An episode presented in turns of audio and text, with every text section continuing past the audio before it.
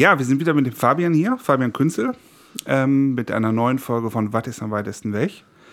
Und der Fabian war äh, in Russland und da möchten wir heute mal ganz viel von hören. Genau, auf jeden Fall sehr, sehr beeindruckend, Fabi. Und ich, haben ja privat auch ein bisschen noch Kontakt. Und äh, da hattest du mir, glaube ich, im Vorfeld schon erzählt, dass du äh, nach Russland reisen wirst. Ähm, als Job, glaube ich, war das. Ne? Das war nicht privat, sondern du hattest da was fotografisch zu tun oder eine fotografische Aufgabe. Und äh, Russland habe ich jetzt ähm, Russland ist ja einfach mal ein immens großes Land ne? und äh, da gibt es viel zu sehen. Vielleicht erzählst du einfach mal genau, wo in Russland du warst, warum du da warst und ähm, ja, einfach was für eine Aufgabe du primär mhm. da hattest. Ja, ähm, also wir waren eher im Süden von Russland. Ähm, der, die Stadt oder der Flughafen, in dem ich angekommen bin, hieß Samara und ähm, äh, die nächstgrößere Stadt ist Toljatti, ähm, bekannt für das Lada-Werk. Ah ja, okay. Ja. Das ist gut. Das, äh, ich äh, mit meinem Automobilhintergrund ja. weiß da auf jeden Fall was mit anzufangen. Ja, cool. Ähm, war tatsächlich auch im, im Lada-Museum. Ah, witzig. Habe ich ja. das mal kurz angeschaut. Ähm, aber der eigentliche Hintergrund, warum ich dort war, ist, ich war als Fotograf für die Reisefirma Fernwind ähm, aktiv. Und zwar habe ich die Hundeschlitten-Expedition äh, von Fernwind äh, fotografiert. Genau, das waren, sind das Huskies, darf man das sagen? Oder das ist das nicht richtig? Ne? Ja. Okay, alles klar. Ähm, genau, und das war eine siebentägige Reise. Ja. Ähm, ich war ein bisschen länger dort, schon ein bisschen vorher angereist, ein bisschen später abgereist. Ähm, aber so für die Teilnehmer waren es, glaube ich, sieben, acht Tage. Ähm, und die habe ich eben für die Teilnehmer fotografisch festgehalten, dass die am Ende ihrer Reise ein schönes Set an Fotos haben ähm, und sich auch während der Reise darum einfach keine Gedanken machen müssen. Okay, das heißt, also es war primär keine Promotion-Aktivität, sondern eine als Fotografiebegleitung quasi, dass du oder wird das genau. auch als Promotion für zukünftige Reisen genutzt? Weißt du das, was das am Ende, ähm, was damit passiert oder? Ja, das, das äh, wird auch für ähm, die Social Media Kanäle von Fernwind quasi genutzt. Okay. Ähm, ja.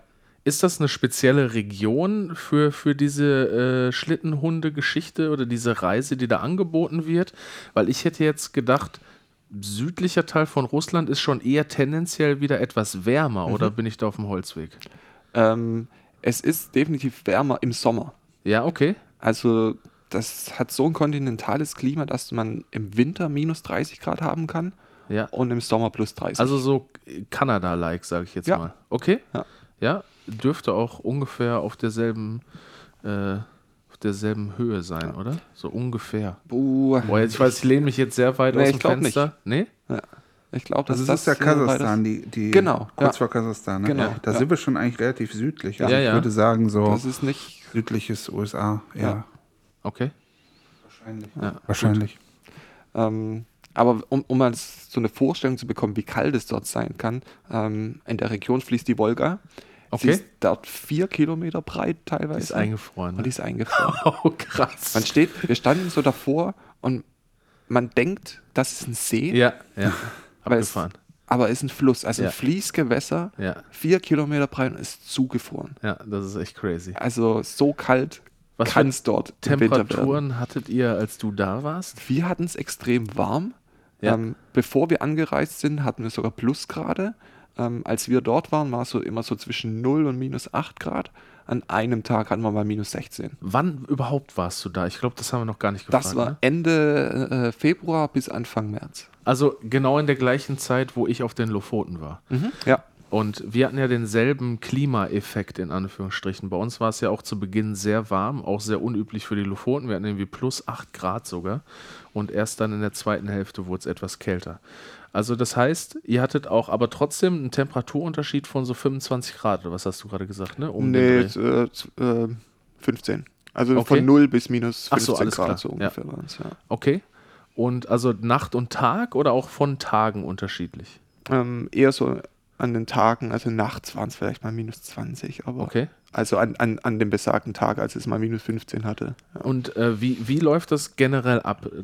Seid ihr die ganze Zeit draußen wirklich oder habt ihr Unterkünfte, die ihr immer wieder dann anfahrt? Oder? Ähm, das hat sich, der eigentliche Plan war, dass man entlang oder sogar auf der Wolga fährt. Ähm, Krass. Und das hat sich eben durch die warmen Temperaturen, bevor wir angereist sind, hat sich das leider Okay. nicht, ist sich nicht ausgegangen. Ja. Ähm, die sind vorher mit den Schneemobilen die Strecke abgefahren, sie sind mit den Schneemobilen ein, äh, eingesunken, stecken geblieben. Okay, Ähm, krass. Und auch dadurch, dass es vorher angetaut ist, ähm, dann wieder Neuschnee draufkam, Ja. ähm, gab es unter dem Neuschnee so eine Nassschneeschicht. Mhm. Und wenn die Hunde damit in mit den Pfoten in diesen nassen Schnee reinkommen, gefriert die Pfote. Das Ja. ist das Mhm. Wasser zwischen den Okay, Pfoten. Und, gut, und deswegen konnten die Hunde quasi, konnten wir die ursprüngliche Tour nicht machen. Ja. Und da wären wir vier Tage unterwegs gewesen, von Unterkunft zu Unterkunft. Ja. Ähm, und so ist es, war es so, dass wir ja immer, die Ausgangspunkt war immer die Husky Farm und wir haben immer Tagestouren gemacht. An einem Tag waren wir dann tatsächlich mal zwei Tage unterwegs, Mhm. haben also Genau, draußen ich an der gesehen. Wolga gezeltet. dass ihr da auch äh, die Hunde, euch um die Hunde nachts gekümmert habt und Genau. so. Das sah sehr, Ja. sehr, sehr, sehr interessant aus. Aber fangen wir nochmal von, von vorne an. Wie ist es überhaupt dazu gekommen? Ähm, das, ähm, das ist eine relativ junge äh, Reisefirma, Fernwind. Ähm, und Auch eine deutsche Reisefirma, nehme ich an, weil die sich Reisefirma, ja. Fernwind nennt, ja? genau, Okay. ja. Und der Gründer ist ein Freund von meinem Mitbewohner. Ach was, okay. Und so kam Sehr das witzig. einfach zustande. Ja. Ähm, äh, mein Mitbewohner weiß ja, ich, dass ich fotografiere Ja. und dass ich viel auf Social Media unterwegs bin. ja. Und äh, Fernwind ist halt, ähm, hat jemanden gesucht, der auch ein bisschen das Social Media für sie macht und äh, eben auf die Expedition mitkommt, um zu fotografieren. Und so kam das zustande.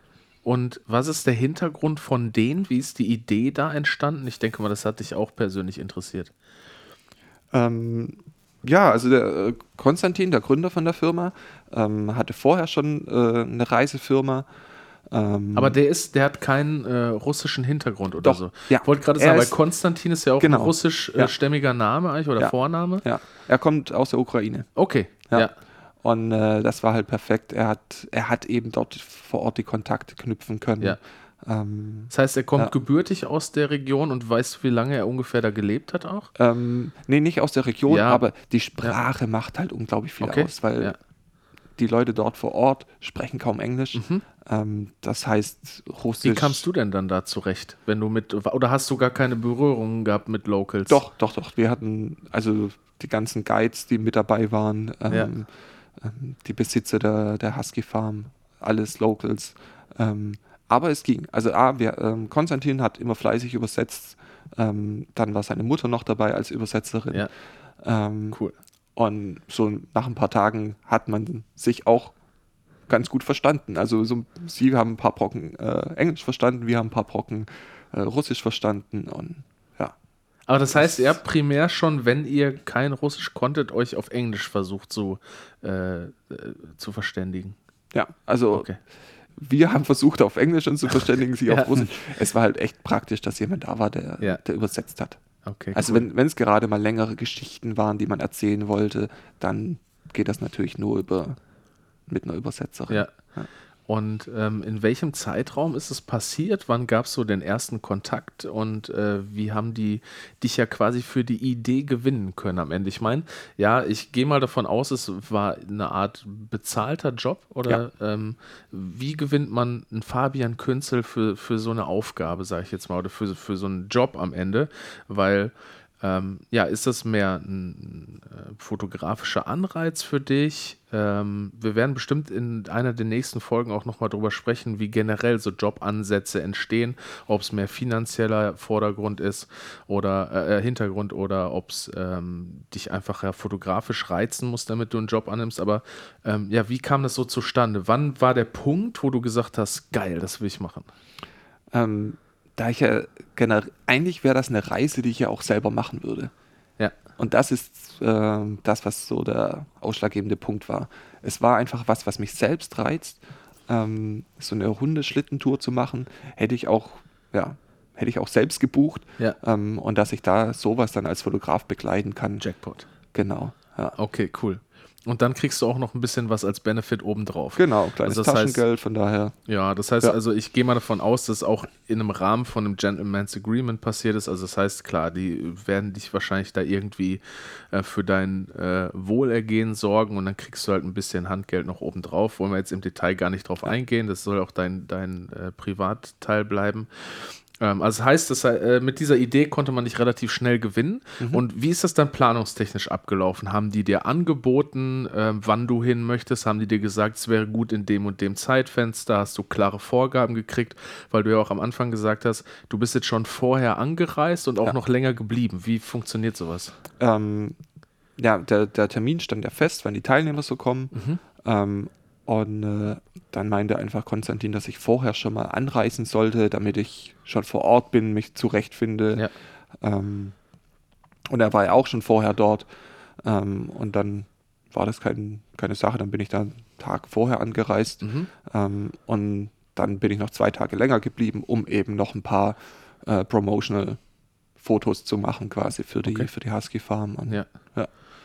Und er, er, Konstantin lebt da jetzt mittlerweile oder ist er auch nur in der Saison dann vor Nee. Ort? Konstantin ist quasi der, der Gründer der Reisefirma Ja. und ähm, es gibt noch ganz viele andere Reisen, also nicht nur Russland. Okay. Ähm, das heißt, er ist da auch immer nur für die Reise vor Ort. Alles klar. Ähm, dann jetzt im Sommer bin ich zum Beispiel nochmal bei einer Reise dabei. Da werden wir dann zehn Tage durch die Hardanger wieder in Norwegen im Rucksack unterwegs sein. Sehr cool. Und das läuft auch über. Läuft auch über die Reisefirma Fernwind. Ja. Okay, interessant. Im Sommer auch. Das ist bestimmt dann auch wieder für dich als erfahrener Kletterer und Wanderer wahrscheinlich auch wieder relativ schön, oder? Genau, und wird auch eine Herausforderung. Also zehn Tage nur mit dem Rucksack.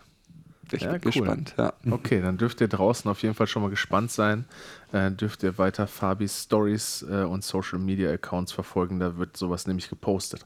Aber wir haben in der letzten Folge über Social Media gesprochen und ähm, da haben wir deinen zweiten Account nur am Rande erwähnt. Ist das, das ist Fabs-Outdoor, ist das richtig? Genau, Fabs Outdoors. glaub ich. Outdoors, genau, mit S am Ende. Ähm, ist das was, was du dann primär auch für solche, für so einen Zweitkanal nutzt oder kommt das äh, content-technisch auch in deinen Erst-Account? Frage 1. Und ähm, wie macht ihr das mit den Bildrechten? Also ich kenne das von, von teilweise von so Sportfotojobs und so, dass es nicht immer ganz eindeutig ist, Ja. wie das funktioniert. Wie legt ihr sowas fest? Also die, die Fotos, die entstanden sind jetzt bei der Husky Tour, habe ich sehr viele auch auf meinem ersten Account gepostet. Mhm. Ähm, mal was komplett anderes, weniger Landschaft. Ich habe sehr viele Porträts fotografiert, Porträts von Hunden Ja. und Porträts von Menschen, ähm, weil es einfach sich angeboten hat und in dem Moment mir auch am meisten Spaß gemacht hat. Und die Fotos sind jetzt alle auf meinem ersten Account ge gelandet ähm, und werden sicherlich auch von Norwegen wieder dort auf dem Account landen.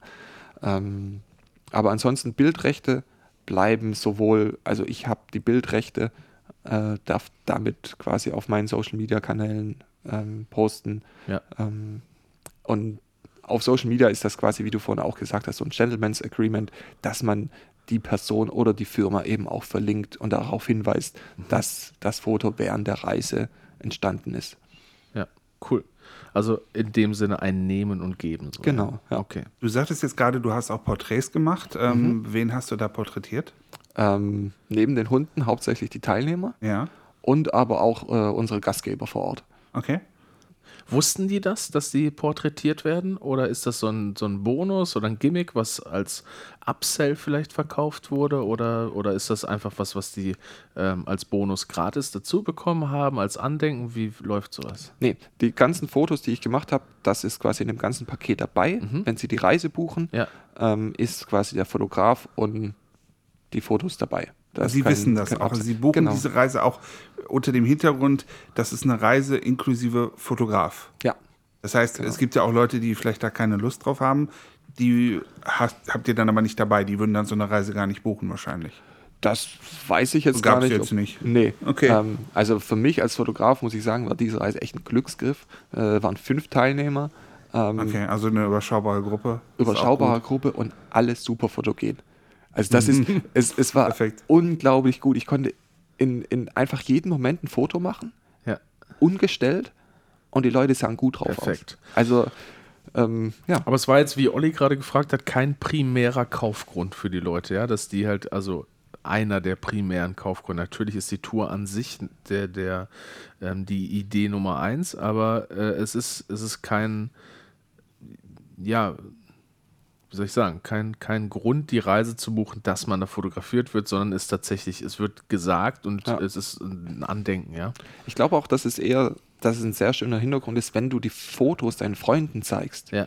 Und die Freunde denken sich, wow, das sind ja tolle Fotos Ja. und ähm, das, das ist eine tolle Reise gewesen. Ja. Und dass sie dann wieder, dass, dass sich dadurch quasi das Wort bisschen, so ein bisschen Mund-zu-Mund-Propaganda einfach Ja. für die Reisefirma und für dieses Angebot. Aber es sind auch primär Nicht-Fotografen gewesen, ja? Also es Ja. war keiner dabei, der ohnehin schon fotografieren Ja. konnte oder sowas. Genau. Haben die den selber vor Ort auch fotografiert oder war das so, äh, wir lassen unsere Kameras zu Hause, weil wir haben ja einen Fotografen dabei, der macht das schon? Ähm, ich glaube, Kamera habe ich gar keine gesehen. Die meisten haben dann äh, Aufnahmen mit dem Smartphone gemacht. Okay. Das ist ja eigentlich auch ein interessantes Konzept zu sagen. Man Definitiv. fährt in Urlaub und will damit gar nichts im Kopf haben. Ja. Und gerade gut bei so einer Schlittentour ist, ich habe mal einmal eine Schlittentour in Norwegen gemacht und ähm, ich weiß jetzt nicht, wie das bei euch ablief, aber äh, du hast auch als Teilnehmer, also wir mussten teilweise auch hinten auf den Schlitten draufstehen und so, wir wurden da nicht nur gefahren, du hast da oder du hattest da teilweise gar nicht die Möglichkeit, groß äh, Fotos zu machen. Also insofern finde ich das gar nicht schlecht zu sagen, okay, ich konzentriere mich hier einfach nur auf den Schlitten oder einfach nur aufs Erlebnis und überlasse das anderen Leuten. Genauso war das bei uns auch. Ähm, das ist jetzt nicht nur ein, ein Urlaub gewesen, wo die Leute mit dem Schlitten irgendwo rumkutschiert werden, Mhm. sondern am Ende dieses, diese sechs Tage, sieben Tage, haben die Leute ein Diplom bekommen, dass sie jetzt ein Hundeschlittenführer sind.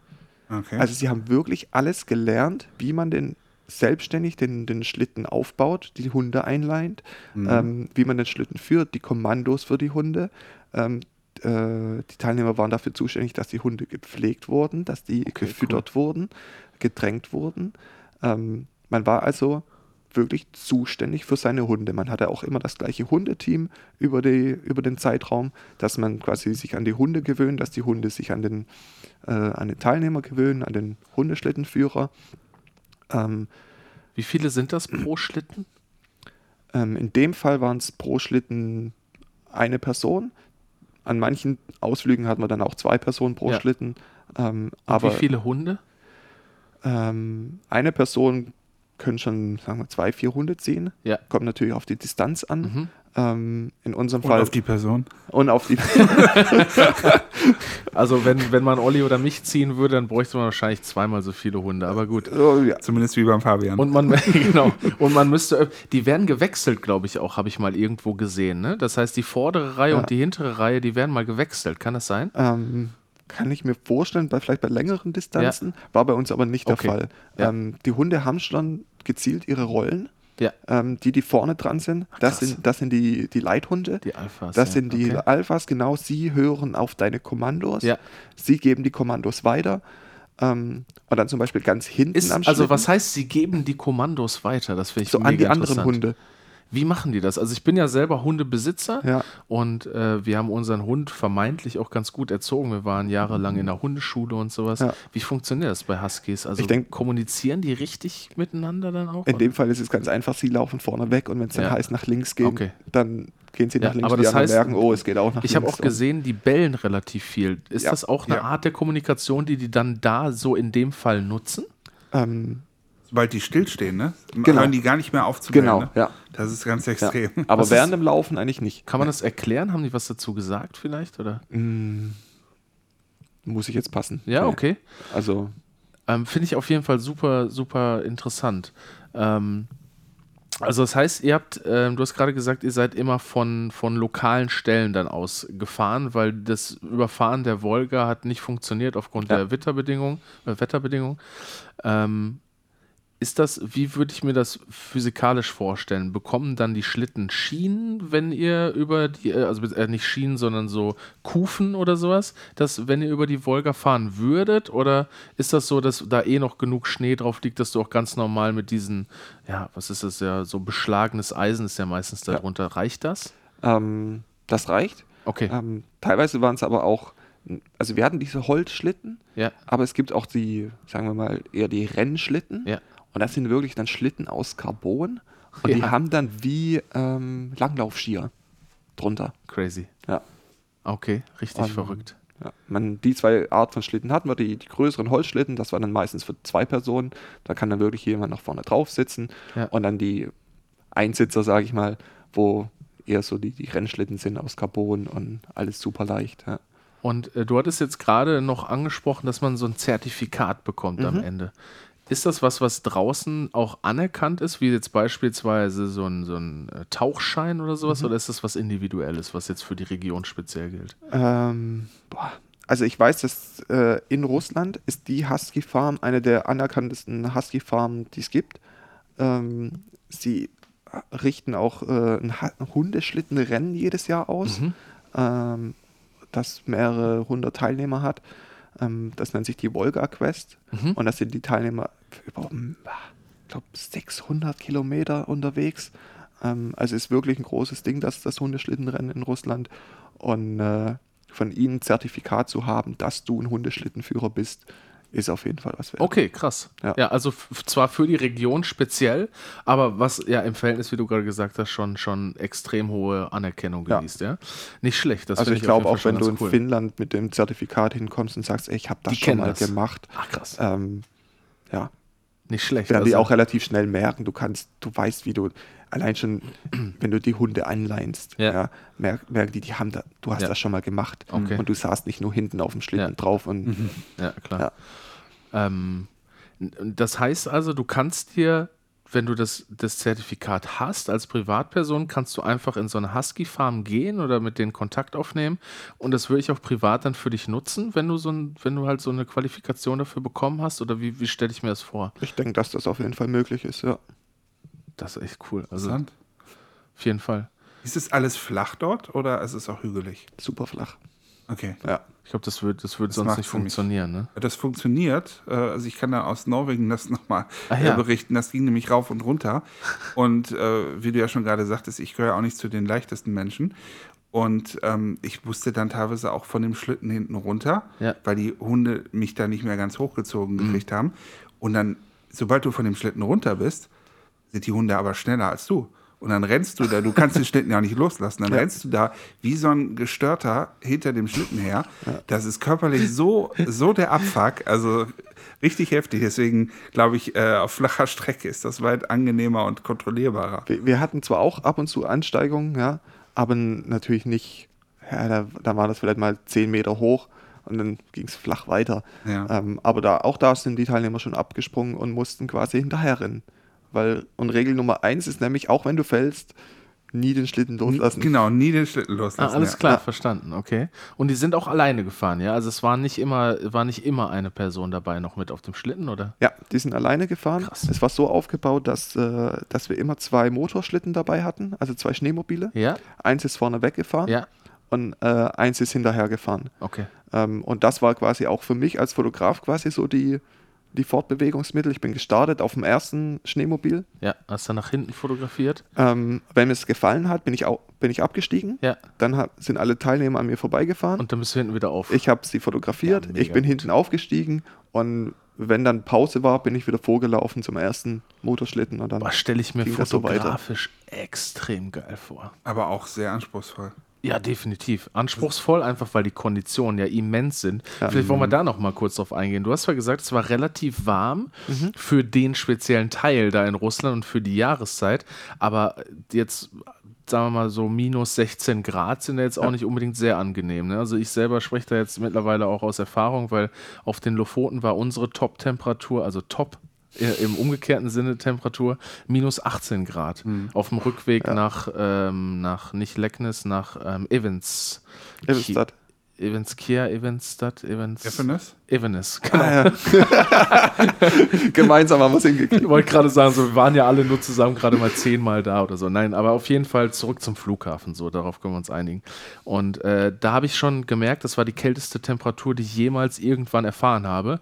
Und ähm, wir haben da jetzt nichts Anstrengendes gemacht. Wir haben einfach draußen ein bisschen fotografiert und es hat halt echt schon in der Lunge ein bisschen gebrannt. Ja, das, das Dann tut man, dann schon weh. Man merkt es richtig, dass Langsam. es kalt ist. Also es ist nicht, Ja. nicht krass unangenehm, unangenehm, aber man merkt es. Ja, vor allen Dingen, Und- sobald du ein bisschen körperliche Anstrengung hast, dann wird es ja auch gefährlich. Ne? Genau, das ist halt jetzt die Frage, die ich jetzt dann äh, formulieren würde. Wie bist du damit umgegangen? Ist das was, das du gar nicht so krass wahrgenommen hast, einfach weil du ja ohnehin schon, ich würde mal behaupten, einen relativ hohen Fitnessstandard hast? Oder ist das was, was dich schon irgendwie beeinflusst hat, körperlich, aber halt auch fotografisch?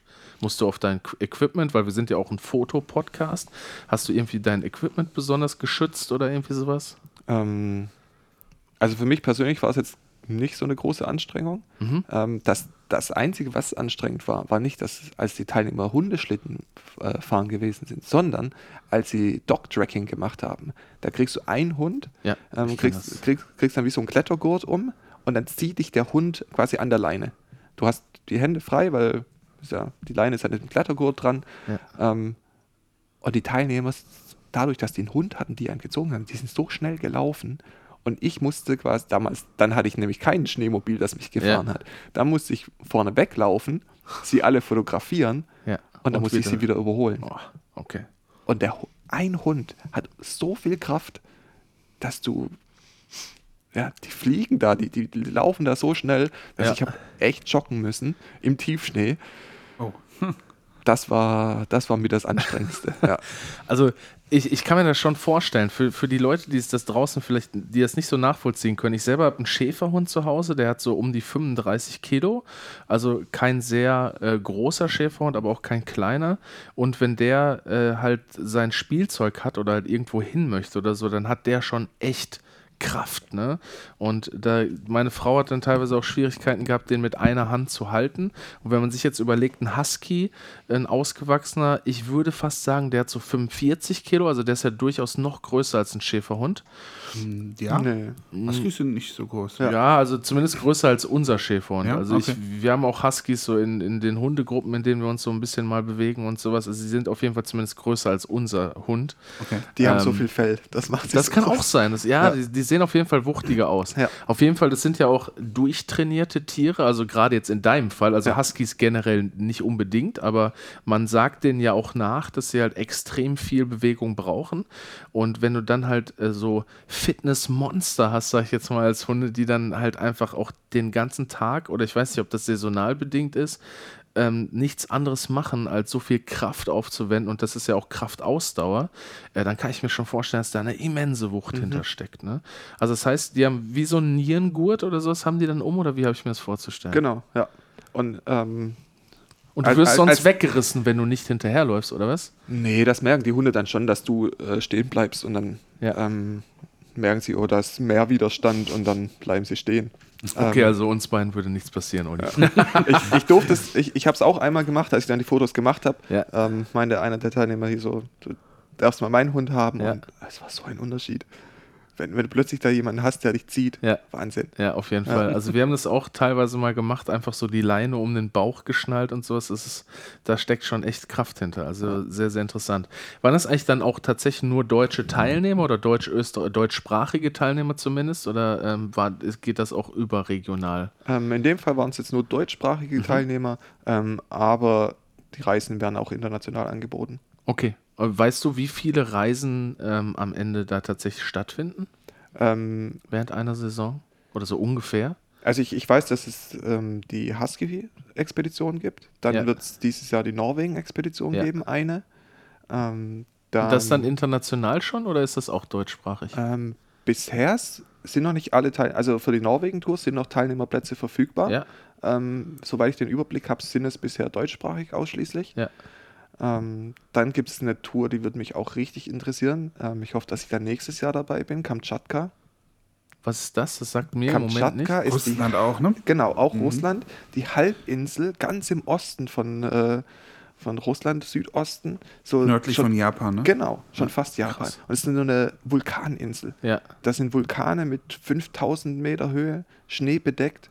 Also für mich so als Bergfotograf, boah, das ist absolut ein Nirvana, ja. Das ist, glaube ich, so die letzte wirkliche unentdeckte Wildnis Ja. der Welt, wenn man so will. gibt es auch extrem viele Bären. Ja. Ähm, also ist auch nicht Und ohne. richtige große Bären. Ja, ja. Also Alaska in Extrem, würde ich behaupten. Okay, krass. Und dann gibt es noch eine Reise dieses Jahr, ähm, Pferdetrekking in Armenien. Okay. Also für alle, die, die gerne reiten, ist Ja. das sicherlich äh, eine coole Erfahrung. Ja. Und ähm, was wollte ich denn jetzt eigentlich noch gefragt haben? Ähm, ist das was, genau, ist das was, wo ich körperlich mich drauf einstellen muss? Ist das eine Grundvoraussetzung?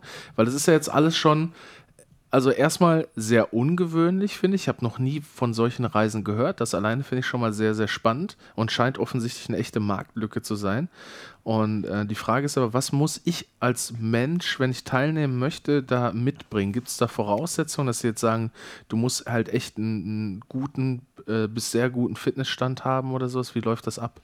Ähm, also erstmal, du kannst die Reise nicht einfach mit einem Mausklick buchen. Ja, Ähm, du meldest dich an Mhm. und dann der nächste Schritt ist, dass du ein Gespräch hast, entweder ähm, mit dem Reiseleiter, also Ja. mit Konstantin oder mit einem von den Guides. ja, krass. Das ist schon mal Ähm, ungewöhnlich. Das habe ich auch noch nie gehört, dass das gemacht wird. Genau, und dann wird eben über so Sachen gesprochen. Was hast du schon gemacht in Ja. dem Bereich? Ja, wenn wir jetzt die 10 Tage Trekkingtour in Norwegen annehmen, ähm, hast du schon mal eine Mehrtagestour gemacht? Ja. Warst du schon mal mit Zelt ähm, unterwegs?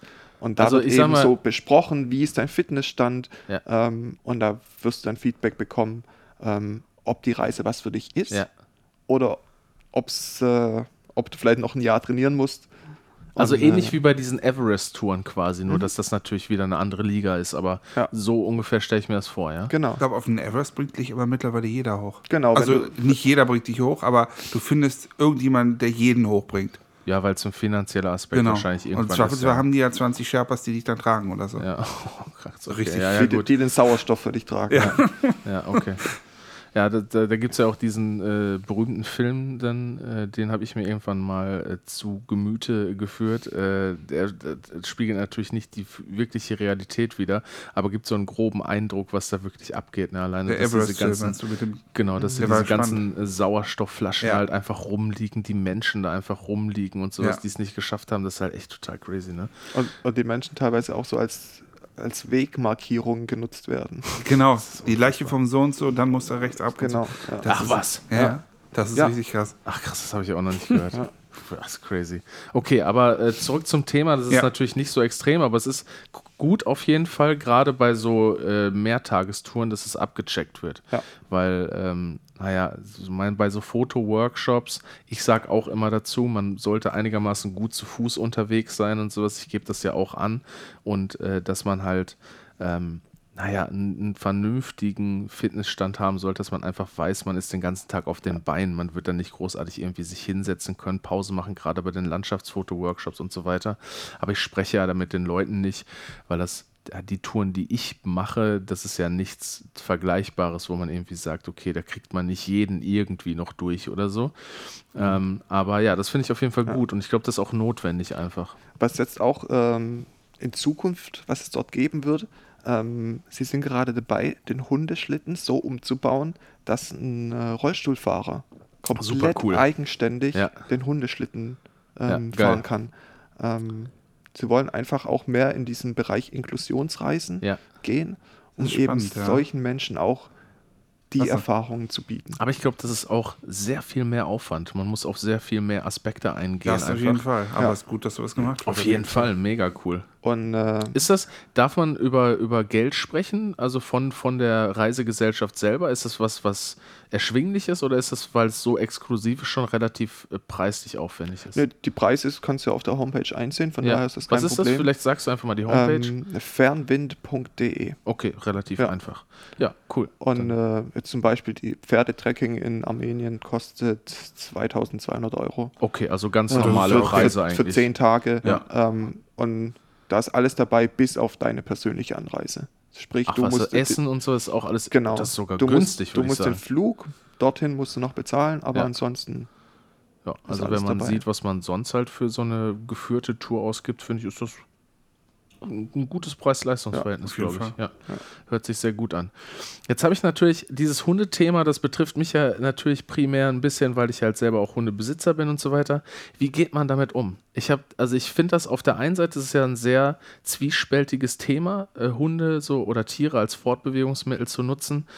Wie hast, trifft dich das persönlich? Hast du dich damit überhaupt beschäftigt, dass da jetzt einfach Hunde sind, die körperliche Anstrengungen leisten? Ich sage jetzt mal ganz überspitzt, bewusst überspitzt, für dein Privatvergnügen, sag ich Mhm. jetzt mal. Wie funktioniert das? Ähm, Oder hat man den Eindruck, dass es denen da, dass es denen Spaß macht? Oder ist das, wie ist das? Also ich kann das ganz schlecht mir vorstellen. Ich fand das schön anzusehen, aber man hat halt automatisch wieder im, oder ich habe automatisch im Kopf, ah, das sind halt Tiere so und Mhm. die, ne, die sind halt für dich da und man hat, man kann es nicht so, man hat da kein Gefühl für, wie die sich fühlen oder was da generell so passiert. Wie hast du das wahrgenommen? Also ich hatte das Gefühl, dass die Hunde extrem viel Spaß dabei hatten. Ähm, man hat es gemerkt, sobald man den Schlitten vorbereitet hat, sind die ausgeflippt. Und Okay, wenn, cool. du die ein, angeleint hast, der Schlitten hat, äh, hat so einen Anker, den Ja. musst du fest reinmachen in Ja. den Schnee, vorne und hinten, weil sonst würden die loslaufen. Ja. Die, du merkst richtig, die, die ziehen schon an dem Schlitten, bevor du draufstehst. Du hast noch nicht mal alle Hunde an den Schlitten angeleint. Ja. Da fangen die ersten schon an zu ziehen. Die wollen, die haben richtig Lust. und die ersten zwei Kilometer geben die so Gas.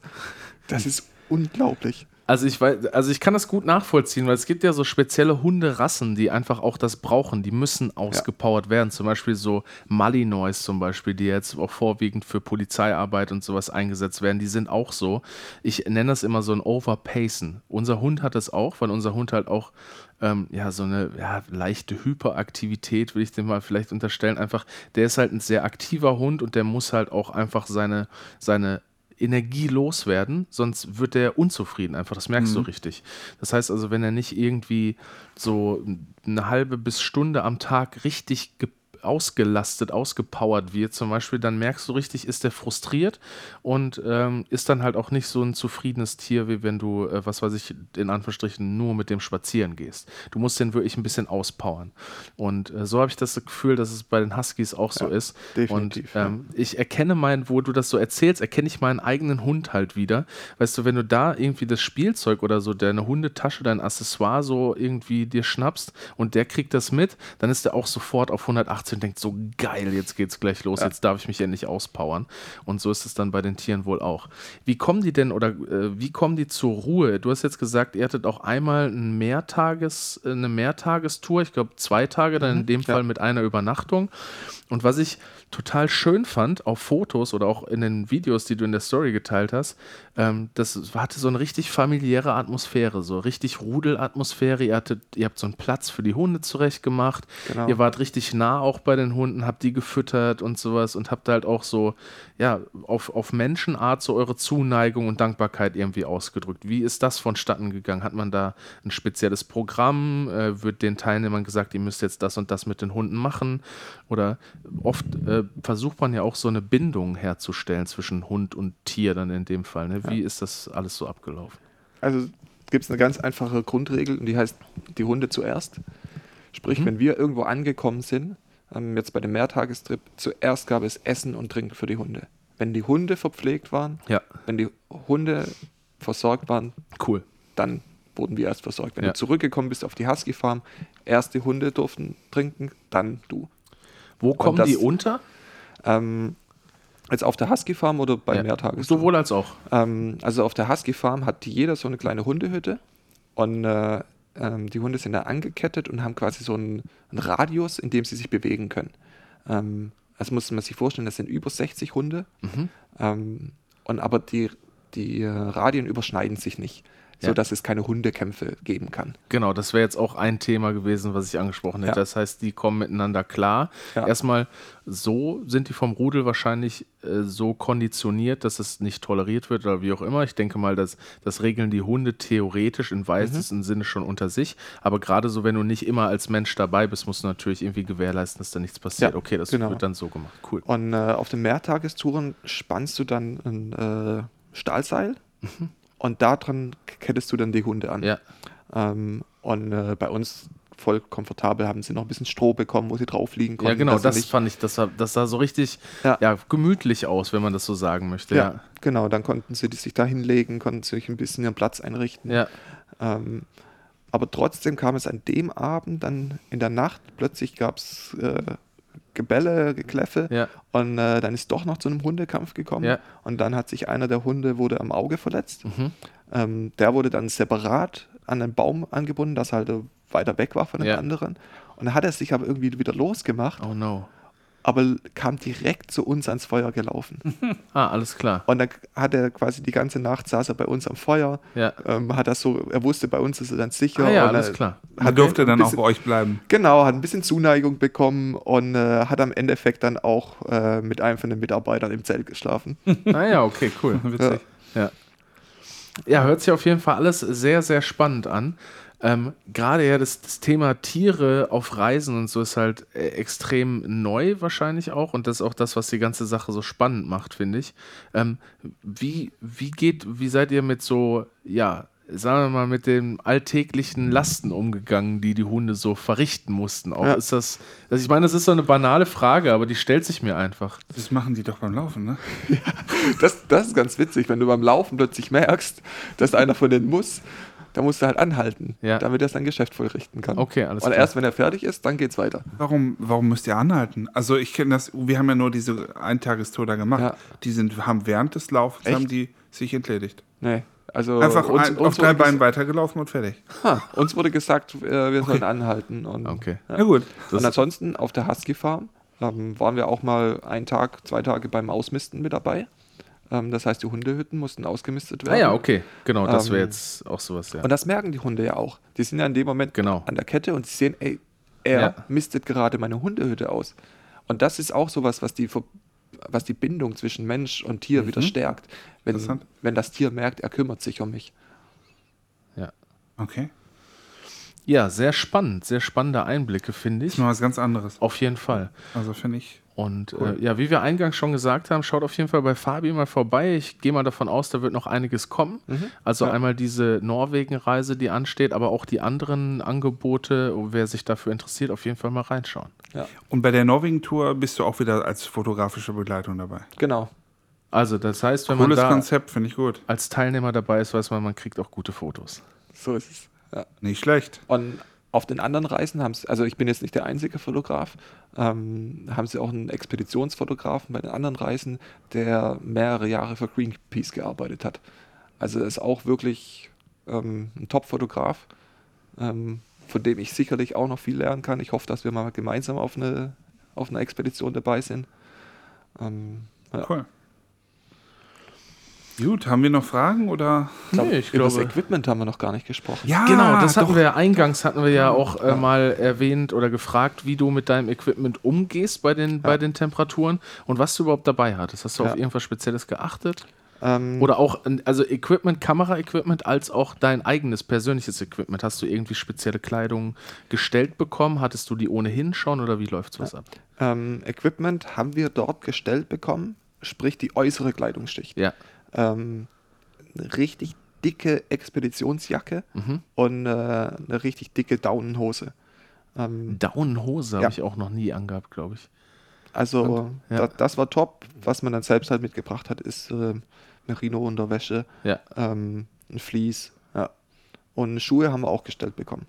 Aber das brauchtest du ja dann wahrscheinlich gar nicht so in, in dem Maße, wie man darauf vorbereitet war, wahrscheinlich. Ne? Also es, Genau. wahrscheinlich war dir eher warm Ja. in der Zeit. Ne? Ja, also die Expeditionsjacken waren so dick. Ja. Ähm, also wenn wir, Es war wahrscheinlich auch schwer, ne? ja, Ja. aber also nachts oder abends, wenn du auf dem Hundeschlitten unterwegs bist, war es schon gut. Ja. Ähm, aber sobald du dich ein bisschen körperlich angestrengt hast, Wann seid denn ihr da überhaupt immer gestartet? Weil wenn du sagst nachts, wann und wann seid ihr zurückgekommen? ja, ganz unterschiedlich. Also meistens Vormittag, Mittag sind wir gestartet und dann ein bisschen Nachmittag. Ähm, wenn wir einmal sind wir später gestartet, eher am Nachmittag und dann haben wir quasi so eine Sonne Sonnenuntergangstour gemacht, Ja. bis in die Nacht hinein.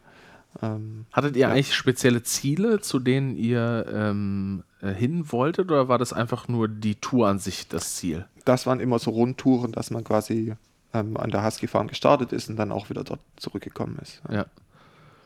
Ähm, Ähm, ansonsten, wa- was, was noch wichtig ist, Handschuhe haben wir auch noch gestellt, Ja, genau. äh, gestellt bekommen. Ich hatte jetzt nochmal spezielle Fotografenhandschuhe genau, dabei. das waren diese Heat Company-Dinger, ne? Genau, Ja. ja. Also für jeden Fotografen, der häufig kalte Hände hat oder kalte Orte besucht, ich habe noch keine besseren Handschuhe gefunden ähm, wie von der Heat Company. Es ist ein zwei, ein Zwei-Lagen-System. Man hat Mhm. einen inneren Handschuh, ähm, ist schon sehr angenehm warm, mit drei Fingern Touchscreen.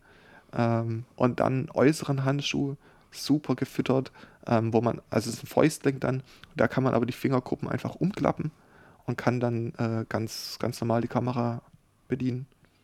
Und da kann man da sogar auch diese Wärmepads reinpacken Genau, oder sowas, ja, ne? Total cool. Das habe ich gesehen. Die habe ich jetzt nicht gebraucht, ja. Ja, in dem Ähm, Fall wahrscheinlich nicht. ja. Aber die sind auch schon schwer, oder? Die sehen relativ grob aus, finde ich. Ähm, geht sogar. Ja? Also ist überrasch Okay. überraschend. Ähm, und das Gute ist mit, den- mit den zwei verschiedenen Lagen, man kann sie halt kombinieren. Man kann nicht nur den inneren Handschuh anziehen, mal ziehe ich nur den äußeren an. Ja. Ähm, je nachdem, was man halt braucht. Und von der Haptik her, ich habe immer das Problem, wenn ich Handschuhe anziehe, dann fehlt mir die Haptik, die ich sonst habe, wenn ich mit normalen Fingern meine Mhm. Kamera bediene. ja, ähm, da geht natürlich ein bisschen was verloren. Ja, Ähm, aber dadurch, dass der innere Handschuh jetzt nicht so dick ist, Mhm. ist wirklich eigentlich ja, ist wie so ein Fließhandschuh, ähm, geht das super. okay, Also, cool. ja. Und was hattest du fotografisch dabei als, als Kamera-Equipment? Ähm, da hatte ich quasi wirklich mein komplettes Equipment dabei. ähm, sprich die Sony A7 III Ja. ähm, mit einem 1635 Objektiv. Ja. Ähm, Ist das ein natives eigentlich auch von Sony Ja. oder das adaptierst ja, du irgendwie? dadurch, dass ich quasi mit Sony gestartet bin, Ja. habe ich gar keine anderen Objektive. Ich Magst du erzählen, was für eins das ist? Ist das ein Ähm, 2.8er? oder Das ist das Vierer? Sony F4. Okay, ähm, das, das das ist diese 1635. Zeiss-Linse, glaube ich. Genau, Ne? Ja. ja. Okay, cool. Ähm, dann hatte ich das 70-200er dabei von Sony F4. Mhm. Und Das ist, glaube ich, dieses G-Master-Objektiv. nicht das. G-Master, das ist das F Ah, das- äh, mit Blende 2.8. Ah ja, genau. Und Ich das ist das G-Series oder so Genau. ist mit diesem grauen Logo oder Ja. sowas. Ne? Ja, okay. Mhm. Ähm, ist für mich einfach die bessere Option, weil wenn ich am Berg unterwegs bin, Ist unfassbar viel 2.8. leichter auch. Ne? Ja, das Ich habe das, der, ein Kumpel von mir, der hat das auch und ähm, ich habe die beide mal in der Hand gehabt und das Vierer ist echt unfassbar viel leichter. Also das 2.8er, ich komme mit dem Gewicht mittlerweile klar. Ich habe ja äh, in einer der ersten Folgen auch mal gesagt, ich habe noch so ein 150 600er von Sigma. Das ist halt echt ein Trümmer, ne? das, ist, das wiegt richtig, richtig viel und damit möchtest du auch eigentlich nicht unterwegs sein, Ja. wenn du es nicht irgendwo drauf stützen kannst oder so, Ja. weil das geht echt auf die Arme, meint man nicht, aber wenn man das länger in der Hand hat, ist das schon so. Und selbst das 70-200 jetzt bei den Fotojobs, die ich so mache, was jetzt Sport angeht und sowas, wenn ich das den ganzen Tag in der Hand habe, das merkst du auch am Ende des Tages, dass du es dass du's rumgeschleppt hast. Also ja, gut, kann ich Mhm. Ja. nachvollziehen. Und dann hattest du noch deine A6000 wahrscheinlich dabei? Mm, Das Tamron hatte ich noch dabei. 28, 75, 2.8. Also wie so ein immer drauf. Genau. Mit welchem Ja. hast du denn dann hauptsächlich fotografiert? Das ist interessant. Ich habe 90% der Fotos habe ich mit dem Tamron gemacht. Ah ja, mit okay. Dem 28, 75, 2.8. Ja. Ähm, außer für die Aufnahmen während der Hundeschlittenfahrt, Mhm. da habe ich häufig das 70-200er hergenommen, weil einfach, ähm, ich sage mal, das waren für mich so wie Sportaufnahmen. Ja. Und bei Sportaufnahmen brauchst du einfach ein bisschen, wirkt das Bild auch ganz anders, wenn du es mit einer langen Brennweite aufgenommen hast. Witzigerweise, ich hätte es genau andersrum erwartet. Ich hätte so gedacht, dass wenn du die Teilnehmer in, in Action fotografierst, dass du sogar das 1635er nimmst, weil du halt dann die Landschaft mit drauf hast noch und Ja. halt die ganze Gruppe. Aber das heißt, du hast dann quasi Teilnehmer individuell dir gepickt und die fotografiert. Genau. Dann, ne? Die Hundeschlitten sind immer so im Abstand von, von fünf Metern gefahren. Ja, okay, Also da perfekt. konnte ich wirklich jeden einzeln Ja. fotografieren. Ähm, und Landschaft, wir waren sehr viel im Wald unterwegs Mhm. ähm, und sehr viel auf, auf einer Ebene.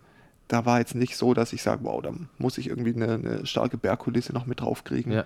Ähm, ja, das 1635 habe ich, glaube ich, kein einziges Mal drauf gehabt. ja, okay. das Also- wäre was gewesen? Auch, äh, ach, der haben wir ja schon besprochen. Das vier, ist ja. Sony, Sony Ja. Zeiss. Okay, und Das- ähm, die A6000, was war mit der? War natürlich dabei, bei, bei so einem Job kannst du einfach nicht ohne. Backup-Kamera Mhm. kommen, weil Ja. wenn, wenn irgendwas mit der Kamera ist, ähm, stehst du ohne Kamera da und kannst deinen Job nicht erfüllen. Ja, stimmt. Ähm, die war dabei und da habe ich mir auch nochmal neu das 16 mm Sigma gekauft Ja. mit einer Blende 1.4. Ähm, Auch eine schöne Linse. super, ja. Aber das ist APS-C, das ist Ja. kein Vollformat. Ja, Ne? genau. ähm, und das war jetzt nicht nur meine, meine Backup-Kamera, sondern man muss sich vorstellen, wenn ich draußen fotografiert habe, ähm, bei, den, bei den kalten Temperaturen und wir sind in, in die Husky-Farm rein und ich wollte innen fotografieren, die Teilnehmer, war die Kamera, die ich außen dabei hatte, natürlich Beschlagen. sofort beschlagen. Ähm, das heißt, die A6000 war immer irgendwo in einem Innenraum. Ja, alles klar. Sobald wir dann reingegangen sind, konnte ich quasi mit der Kamera die Innenaufnahmen machen. Clever. Mhm. Ja, das ist gut. Hast gut, du sonst. Gut durchdacht auf jeden Fall, keine Frage. Absolut, ja, ja, klar. Ich wäre jetzt wahrscheinlich primär da nicht drauf gekommen. Hätte ich jetzt, ja, die Logik ist klar, aber hätte ich jetzt auch so nicht dran gedacht. Genau. Ist schon häufig passiert. Also wenn man, wenn du in der Kälte fotografiert und du kommst rein und denkst du so, okay, Ja. ja, das war's. Ja, es ist auch am Ende logisch, aber ich hätte jetzt wahrscheinlich primär die Kamera trotzdem dabei gehabt, um unterwegs eher ein Backup zu haben oder irgendwie zumindest die Objektive draußen nicht Ja. wechseln zu wollen. Aber dein Ansatz ist auf jeden Fall auch sehr klug. Ähm, hast du irgendwas Sonstiges für dein Equipment vorbereitet, dass du es irgendwie gegen die Kälte geschützt hast? Oder wie waren so deine Erfahrungen? Hat dein Equipment da überhaupt irgendwelche Probleme mit gehabt? Habt ihr viel Schnee und Sturm auch gehabt eigentlich? Ähm, weniger. Also wir hatten relativ wenig Schneefall, wenn, dann war er nachts. Ja. Ähm, ansonsten habe ich jetzt mein Equipment auch nicht besonders geschützt. Mhm. Ähm, ich hatte meine Fototasche dabei, so eine Umhängetasche, Ja. ähm, damit ich halt, ja, die, die Objektive alle schon geschützt sind, dass ich auch mal geschützt, im Wind geschützt irgendwo die, die Objektive wechseln kann. Ja. Ähm, aber ansonsten hat die Kälte der, der Kamera überhaupt nichts ausgemacht. Aber du bist auch eh so der Typ, der sagt, das muss es einfach auskönnen, äh, Ja. abkönnen, ne? Ja. weil du, du, du benutzt das einfach, das ist im Outdoor-Einsatz und du gehst einfach davon aus, das funktioniert. Ne? Genau. So mache ich das eigentlich auch. Ja. Also ich, klar, ich kümmere mich dann nachher intensiver um mein Equipment, ich reinige das sorgfältig und so weiter, aber wenn ich dann wirklich on Location bin oder sowas, ich, früher habe ich sogar noch so Mülltüten und sowas über meine Kameras gepackt, wenn es geregnet hat, mittlerweile mache ich das gar nicht mehr. Ich gehe einfach davon aus, dass es funktioniert. Sobald das, die Kamera wieder im Trockenen ist und in einer normalen Temperatur reinige ich das einfach grob, und vielleicht auch fein, je nachdem, was ich dann danach noch vorhabe und so. Und dann muss es das einfach abkönnen. Ja. Wird sicherlich eine andere Herausforderung in äh, Norwegen, Ja, wenn, weil da kann halt, das ist eine Region, wo wir echt mal sechs Tage Dauerregen haben können. ja, Ähm, dann wird Regenschutz definitiv ein Thema werden. Ja. Ähm, was mir aber jetzt schon mal geholfen hat, ist die Erfahrung, dass ich 90% der Fotos mit, dem, mit einem Objektiv gemacht habe. ja. Das heißt, bei so einem Trip, wo ich wirklich alles selbst mit dem Rucksack tragen muss, meine Verpflegung, meine Klamotten, mein Zelt, mein Schlafsack, werde ich nur dieses eine Objektiv mitnehmen. Ja, das ist jetzt der Erfahrungswert, den Ja. du mitnimmst und jetzt weißt du, okay, du kommst damit auch so oder Genau. so klar. Ne? Also ich werde trotzdem eine Backup-Kamera ich wollte es gerade fragen, machst du es trotzdem? Ja, okay. Ja, weil die A6000 ist einfach so klein, Ja, ähm, die nicht mitzunehmen, das wäre dumm. ja. Und Also- ähm, das heißt aber, du verzichtest dann wahrscheinlich auf zusätzliche Objektive. Du hast dann vielleicht so ein Kit-Objektiv noch ja, für die wahrscheinlich werde ich A6000 das oder so. Kit-Objektiv Weil das wiegt ja auch quasi nichts eigentlich. Ne? Genau, ja, ist ja auch so ein Okay. Pancake. Ja. Ähm, ansonsten, was ich noch dabei hatte, waren unendlich viele Speicherkarten. Ja, okay. Da habe ich mich vorher nochmal auf, äh, aufgerüstet. Wie und, machst du äh, das unterwegs mit Backups? Hast du einen Rechner auch dabei, wo du nachts zwischensicherst? Aber Genau. lässt du die äh, Fotos trotzdem auf den Speicherkarten drauf oder löscht du das auch, weil wenn du die brauchst, sag ich jetzt Ja, mal. ich habe das so gemacht, ich hatte tatsächlich in beiden Slots eine Speicherkarte Mhm.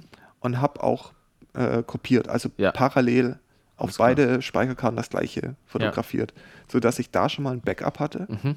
Dann hatte ich im ersten Slot ich die, hatte ich immer eine größere ähm, SD-Karte.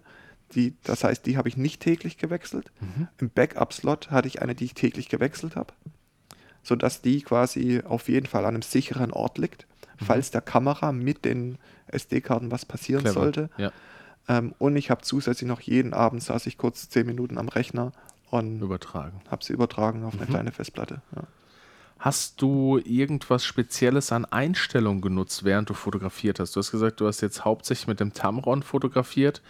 Ähm, ist das immer individuell gewesen oder wie anspruchsvoll war es jetzt rein fotografisch? Hast du auf irgendwas geachtet?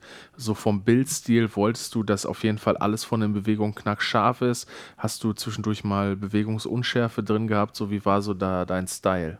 Ähm, Oder hast du immer offenblendig fotografiert? Hast du auch mal geschlossenblendig fotografiert oder irgendwie sowas?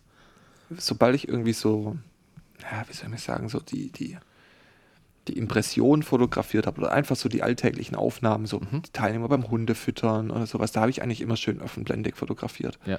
Ähm, ansonsten, wenn man im Schnee fotografiert, achte ich halt immer darauf, dass ich überbelichte. Mhm. So ja, meistens eine Blende oder 0,7.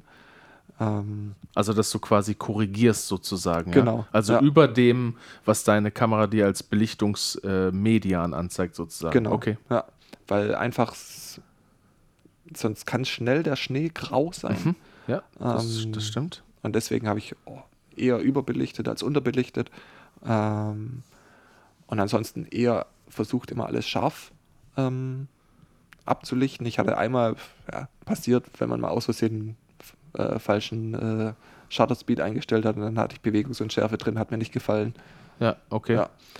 Habe ich das Weil wieder das, geändert. das wäre jetzt ein Punkt gewesen, wo ich gedacht hätte, das könnte unter Umständen ganz cool aussehen. Ja. Wenn du jetzt aufs Objekt fokussierst und ich weiß ja nicht, mit wie viel, haben wir ja auch noch gar nicht darüber gesprochen, mit wie viel kmh ist man da eigentlich so ungefähr unterwegs? Hm, Das wird schon nicht so ganz wenig sein, ne? so 20, 30 vielleicht oder ah, doch 30 schneller? selten. Nee, Ja, okay. Ja. Also ich, hatte- ich habe ab und zu immer so auf den Tacho geguckt vom Schneemobil Ja, ähm, und da hatten wir meistens so 15 km/h. ja, drauf. okay. Und dann kriegt man das aber vielleicht, je nachdem, was für eine Verschlusszeit du hast, auch hin, dass so der Hintergrund verwischt oder so ist. Das hat dir nicht Ja, gefallen? so oder? Mitzieher. ja, Ähm, ist extrem schwierig, weil der Hundeschlitten ist äh, relativ lang. okay. So von, also einfach von der Länge. Ja. Von, von, vom Ende vom Schlitten bis zum ersten Hund Ja, ist das, das dann alles auf, ein, auf das Bild zu kriegen Ja, und klar. dann noch äh, Mitzieher. ja, okay, alles klar, Ja. ist schwierig. Ja. ja.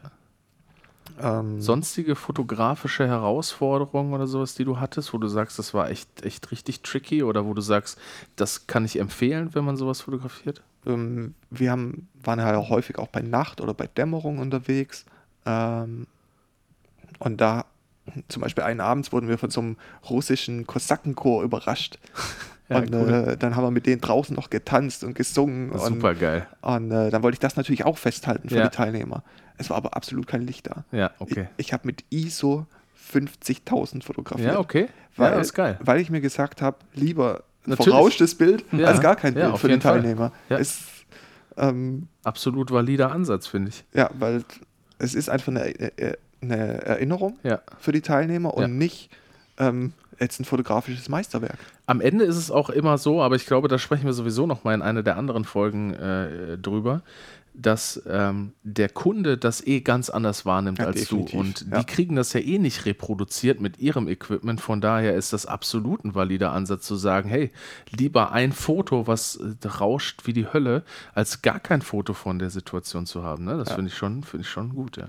Und mein Ansatz war eigentlich auch, den Teilnehmern relativ viel Fotos zu bieten, ähm, um eben alles abzudecken. Ja. Und dann ist halt die Frage, wie mache ich das mit der Nachbearbeitung? Ja, Und da habe ich eigentlich den Ansatz gehabt, dass ich schon parallel auch noch JPEG fotografiert habe Mhm. und wirklich an mich selbst den Anspruch hatte, das JPEG schon so nah Ja. wie möglich am Endergebnis zu haben. So wirklich so, dass ich nachher den Teilnehmern, dass ich weniger Aufwand habe und den Teilnehmern die Fotos direkt und auch schnell liefern kann. Stell dir vor, du kommst von einem ähm, Urlaub zurück Ja. und dann musst du erstmal zwei, drei Wochen auf willst deine es zeigen und Ja. so, ja, das dauert noch. Das ist Ja. halt blöd, weil die Erinnerungen sind frisch und du möchtest Ja. am liebsten sofort haben. Hattest, hattest du da Vorgaben? Ähm, nee, da Okay. war ich relativ Aber frei. dein eigener Anspruch Ähm, war einfach so, dass du es möglichst genau. schnell bekommst. Einmal, weil du es logischerweise auch von deinem Tisch haben willst, aber Ja. wahrscheinlich auch einfach den Teilnehmern was Gutes tun möchtest. Ich habe gleich relativ zeitnah, ich glaube innerhalb von drei Tagen, äh, so ein Highlight Ja. erstellt mit 150 Fotos. ja, super geil. Ähm, und dann hat nochmal jeder Teilnehmer quasi eine Woche später Cool. einen Ordner bekommen mit Fotos von sich. ja. Ähm, ja. Hast du da irgendein spezielles Tool, was du nutzt? Gibst du das bei Dropbox frei oder geht das über, über den Anbieter? Ähm, also entwe entweder habe ich es über Dropbox gemacht oder ähm, ich habe halt von der Uni äh, ein Terabyte Cloud-Speicher. Ja, okay. Ich glaube, das ist Google OneDrive. Ja, Ja, Ja, das okay, ist halt cool. schon sehr angenehm. Ja. Klingt alles echt wirklich, wirklich gut und ich bin sehr spannend, was du uns in Zukunft noch berichten wirst. Da wird Auf noch jeden einiges Fall- kommen, glaube ich. Ja. Definitiv, ja. Ich bin sehr gespannt. Danke auf jeden Fall erstmal für die Eindrücke aus Russland. Und äh, ja, ich denke, sobald du da mehr zu berichten hast, dann laden wir dich nochmal ein, dann musst du die anderen Sachen auch erzählen. Ja, ich freue mich drauf. Kann man aktuell Bilder von der Russland-Tour irgendwo sehen oder sind die, wie du vorhin oder wie du in der letzten Folge schon sagtest, äh, noch nicht in deinem Feed passend? Ähm, Also ich glaube, ich habe schon ein paar Husky-Fotos Ja. gesehen im Portfolio. Ähm, Ja, auf stimmt, der ich auch, Instagram-Seite. Wie ist das mit den Teilnehmern oder so Behind-the-Scenes-Sachen? Kann man das auch sehen oder möchtest du das nicht teilen, weil das halt wieder schwierig ist mit Ja. dem mit äh, DSGVO-Geschichte? Das wäre jetzt auch noch ein Punkt. Bevor wir wirklich aufhören, ich weiß, wir kommen jetzt immer wieder in neue Themen, die sich, die sich wieder ergeben, aber wie habt ihr das geregelt? Das finde ich unfassbar schwierig. Gerade weil du ja auch Einzelpersonen fotografiert ja. hast. ja, aber in dem Moment, wo, wo du die Reise buchst oder ähm, Gibst du deine- Einverständnis da, dass die okay. Fotos veröffentlicht Gut. werden. Logisch, ähm, war doch sehr einfach zu ja. beantworten. ich dachte, das wäre jetzt noch ein bisschen interessant. Ja. äh, aber die Fotos gibt es zu sehen einmal auf meinem Instagram-Account. Das sind quasi meine persönlichen Highlights. Die ja. sind auch nochmal ein bisschen anders bearbeitet.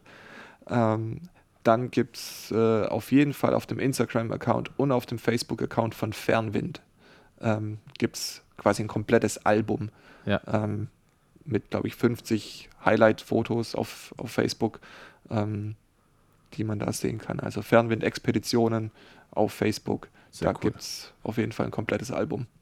Vielleicht müssen wir an der Stelle einmal sagen, dass wir nicht von Fernwind gesponsert werden in irgendeiner Form. Heutzutage ist das ja immer ganz schnell, dass man da mal angepinkelt wird. Ja. Genau, aber es ist halt wahrscheinlich trotzdem eine coole Organisation. Ja. Also Olli hat absolut recht, genau. Also es ist so eine hier, blöde Aussage, ich weiß, aber ich.